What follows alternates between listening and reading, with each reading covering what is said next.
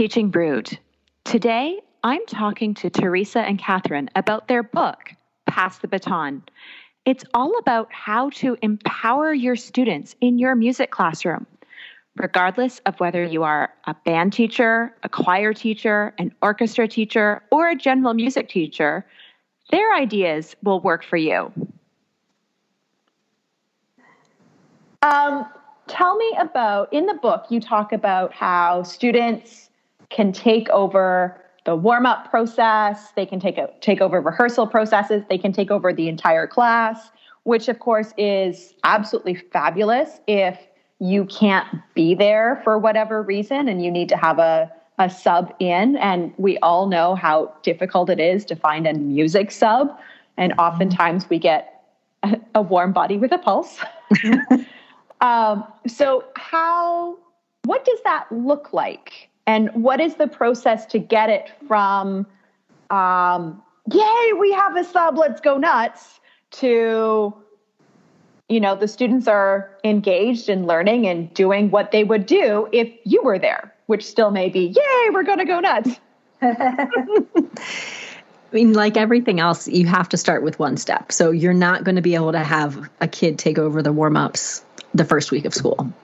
I mean, okay, unless maybe you've already had those kids the five years before and you've already been doing this, but right. it's, it's going to be it's going to be a process. So like for the you know band and orchestra for ensembles for taking over warm ups, it's once we have that routine, once the routine is set and the kids know, okay, this is how we play scale warm up this is how we do a breathing exercise this is how we do a rhythm they they know those routines then this is similar to what catherine said earlier you say okay who wants to lead at this time?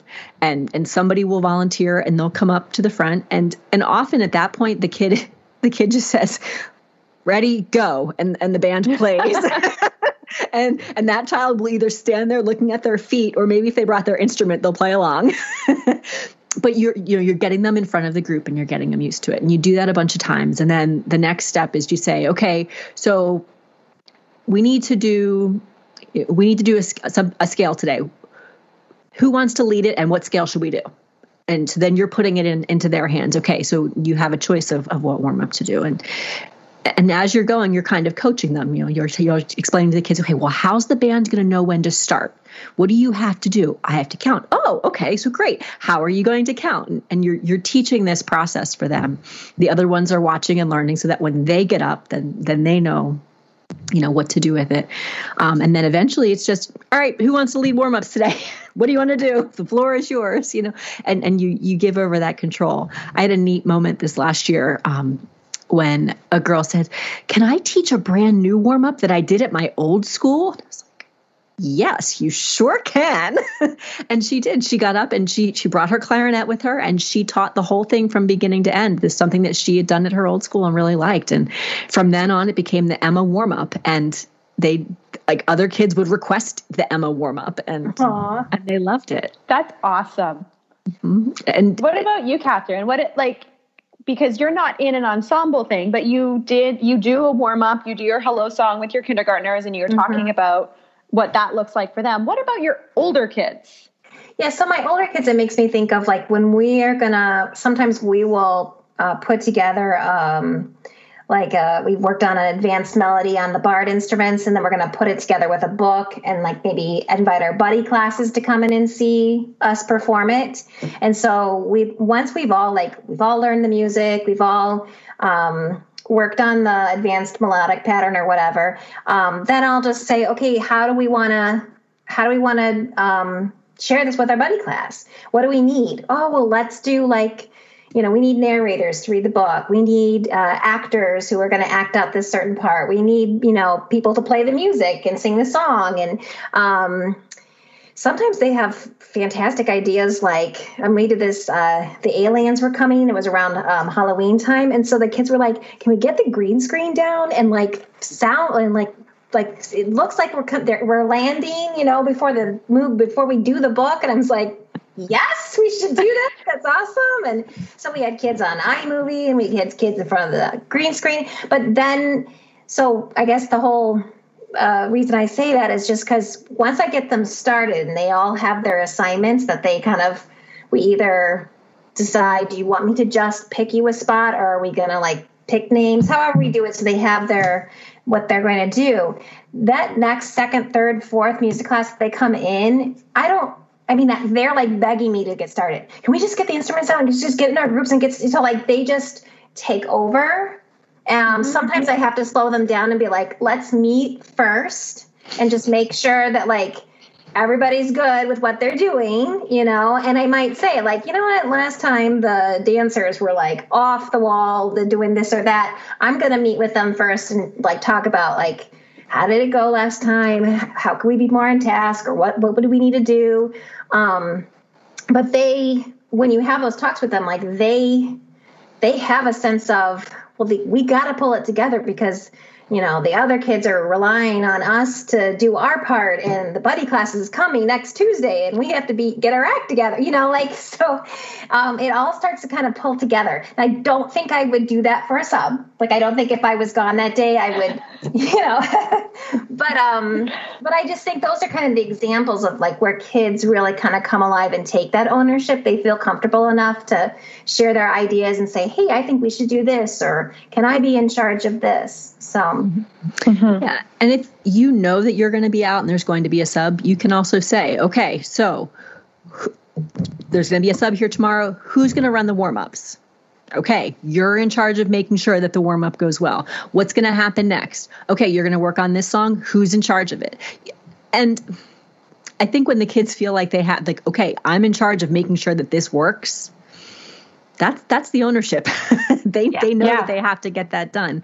And if they've if they've done it enough times with you in class, a lot of that will run well. Like when I was teaching elementary uh, band and orchestra, I, I, really would just leave like a list of activities and say, okay, here are the different things. Pick a kid to lead each one. You know, ask who wants to to lead each one, and they'll they'll be okay. yeah.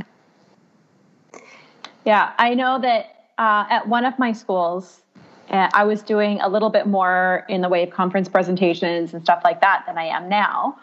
Uh, and so I would be out of the classroom a couple times a year, and I would leave videos of myself mm-hmm. giving instructions and stuff like that. But I would also be going through and I'd be like, okay, guys, so for the next five minutes, you are going to be working on blah, blah, blah, blah so and so, you are leading this activity. And mm-hmm. like literally all that meant that the sub had to do was press play, pause, and run a timer. Mm-hmm. Because like I had the kids sorted.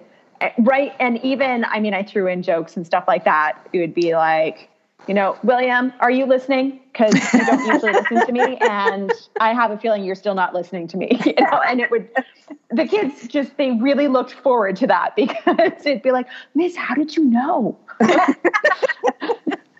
or or it'd be something like, Yeah, Susan, I can hear your voice, and I'm not even in the room right now. Oh, that's so. so yeah. Um, it's definitely something I felt good about leaving my kids because I had been able to go through this process. My current kids are not there yet. And so it's well, one of those things of if if I can't be there, then I'm like, okay, you're doing study hall. Bring homework from another class. And I don't this, trust you on your own. The last school year, I didn't get there either. Like we started a brand new school, brand new everything and just there was one thing after another and by the time we got to march and then went home. So yeah we didn't yeah. get there either. So it's not it's not a guarantee. It's not overnight. It's a process. But my goal is okay my goal was if this was going to be a normal school year that we would eventually be getting there. But but you know what i mean? Because you're building those relationships you're building yeah. those routines and you're building all of those things to to lead up to it. And certainly if for those of us who are able to start in person um, if we can get started on those routines right away, it means that if we do go home again, we can get them to continue that at home. And, you know, there could be a way of getting them to still lead stuff virtually. Absolutely. You know, and that's that's the next level.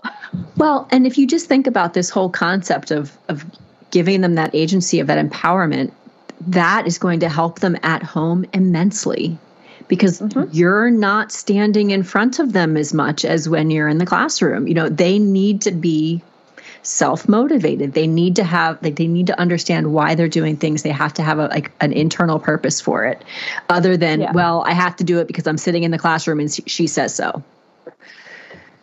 So, yeah. absolutely, the more the more we can build that from the beginning this year, I think that's going to help us a lot. So that actually kind of leads nicely into something and and um Catherine, you might be able to speak a little bit more to this because you see everybody. Mm-hmm. Uh, I know, like for me, my kids choose to come to me, but you've got everybody in there. When you're reading the book and it sounds like, you know, everybody's lovely, everybody loves this, everybody's engaged, everybody's empowered. And I know that there's going to be teachers out there going, yeah, well, clearly she doesn't have those five boys that I've got sitting at the back of my class or those three girls that always huddle in the corner and never participate.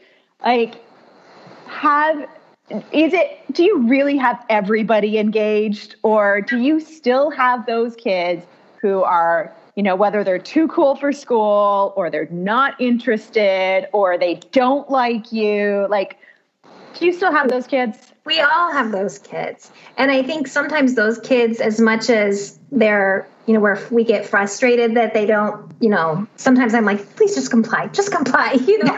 It's just so much easier if you comply. But at the same time they're kind of the most uh, fascinating kids sometimes to figure out what makes them tick you know? Um, i think I can think of one child that, like, for the longest time, he would just kind of sit in the corner. And I finally got to have a conversation with him that got somewhere. And he, he just really didn't think what he thought was any good. And it was like, that's where we're coming from, you know? And so that's once we do, I just had to like develop this, but you can, yes, you have awesome things to share, you know, and just kind of building them up a little bit.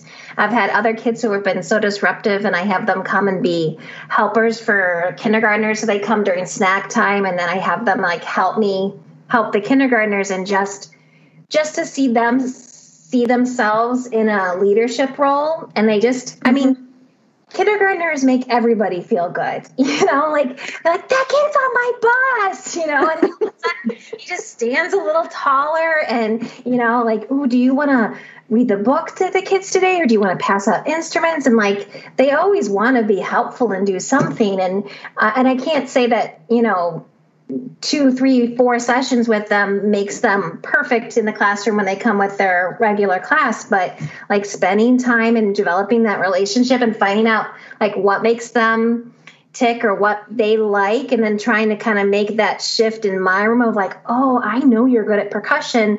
Hey, do you think when we do this, you could, you know, help us with the percussion part or whatever it is? Like, um, you can kind of turn them around a little bit. I mean, I, I, I definitely am not going to say that every day is roses, you know, with every child because it's not. But, um, but yeah, there. That's that's part of the. I think the fun in teaching is um, is figuring out everybody or doing the best you can to get to know everybody and and try to help them mm-hmm. and uh, and find like you know, find their jam, you know, in music, whatever that is. And if it's not playing the ukulele, it's not playing the ukulele. But there's other things we can do that'll, you know, we can try to have a good experience together.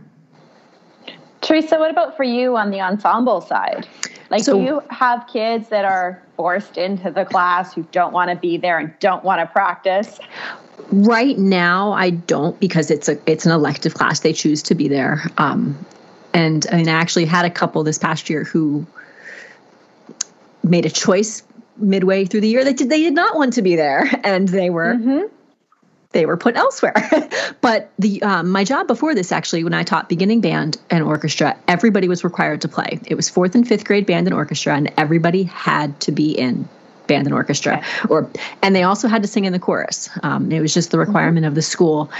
And I found, for me at least, in the in fourth grade, the first year it went pretty well, but in fifth you would start to see some of the things that you mentioned, and a lot of it was by that time the gap between what you could do without practicing and what you really needed to practice to be able to do became much wider. And it became much more noticeable. The kids who who were really into it and the kids who just showed up. Um, and with those ones yeah you you have to figure out what is going to interest them and what's going to make them tick. And it a lot of times it's it's the repertoire it's what music you're playing. If you can find something that's just a little bit a little bit different a little bit fun um, one year i handed out a bunch of songs around halloween that were all very very basic melodies but they were they were branded halloween songs okay well that got a bunch of kids interested they didn't want to play the little folk melodies that were in the lesson book but they liked this idea of playing the spooky music you know um, things like that if you can figure out what's gonna what's gonna incite them. Um, I had another one who he it wasn't that he I think this child actually did practice his instrument. He just didn't like he didn't like being part of the group.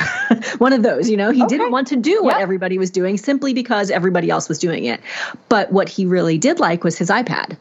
And he really did like um, like photography and things like that.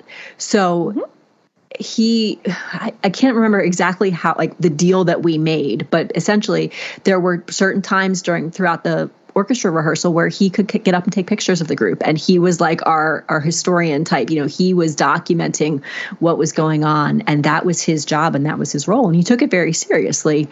And giving him that that outlet made him less disruptive. Mm-hmm. right and, and, moving forward. And and you know is photography music? No but he's still he's still part of our group. He's still part of the ensemble. He's still an important part. And i think that that that made it worthwhile. Right. Yeah. I think for my my fifth graders we do a musical. And there i have always a, a bunch of children at the that just don't want to do the singing. Like they, you know, they just are kind of transitioning to the like, I just don't like the singing, you know? And so, and they don't yeah. want to act on stage. And so it's like, I've done that too, where I'm like, you know what? I need a whole lot of backstage. I need people to run iTunes. I need people to run the lights. I need people to run like props and things. Here's the deal. Like, like Teresa says, like, you know, can you do, you, you do this first half because so and so is going to be behind the scenes doing it during that half. But then in the second half of the musical, you're doing the behind scenes. So they're still participating, they're still singing, they're still doing the musical activity, and yet they're participating in other roles in a musical that are like of high interest to them. So mm-hmm. you can get them that way too.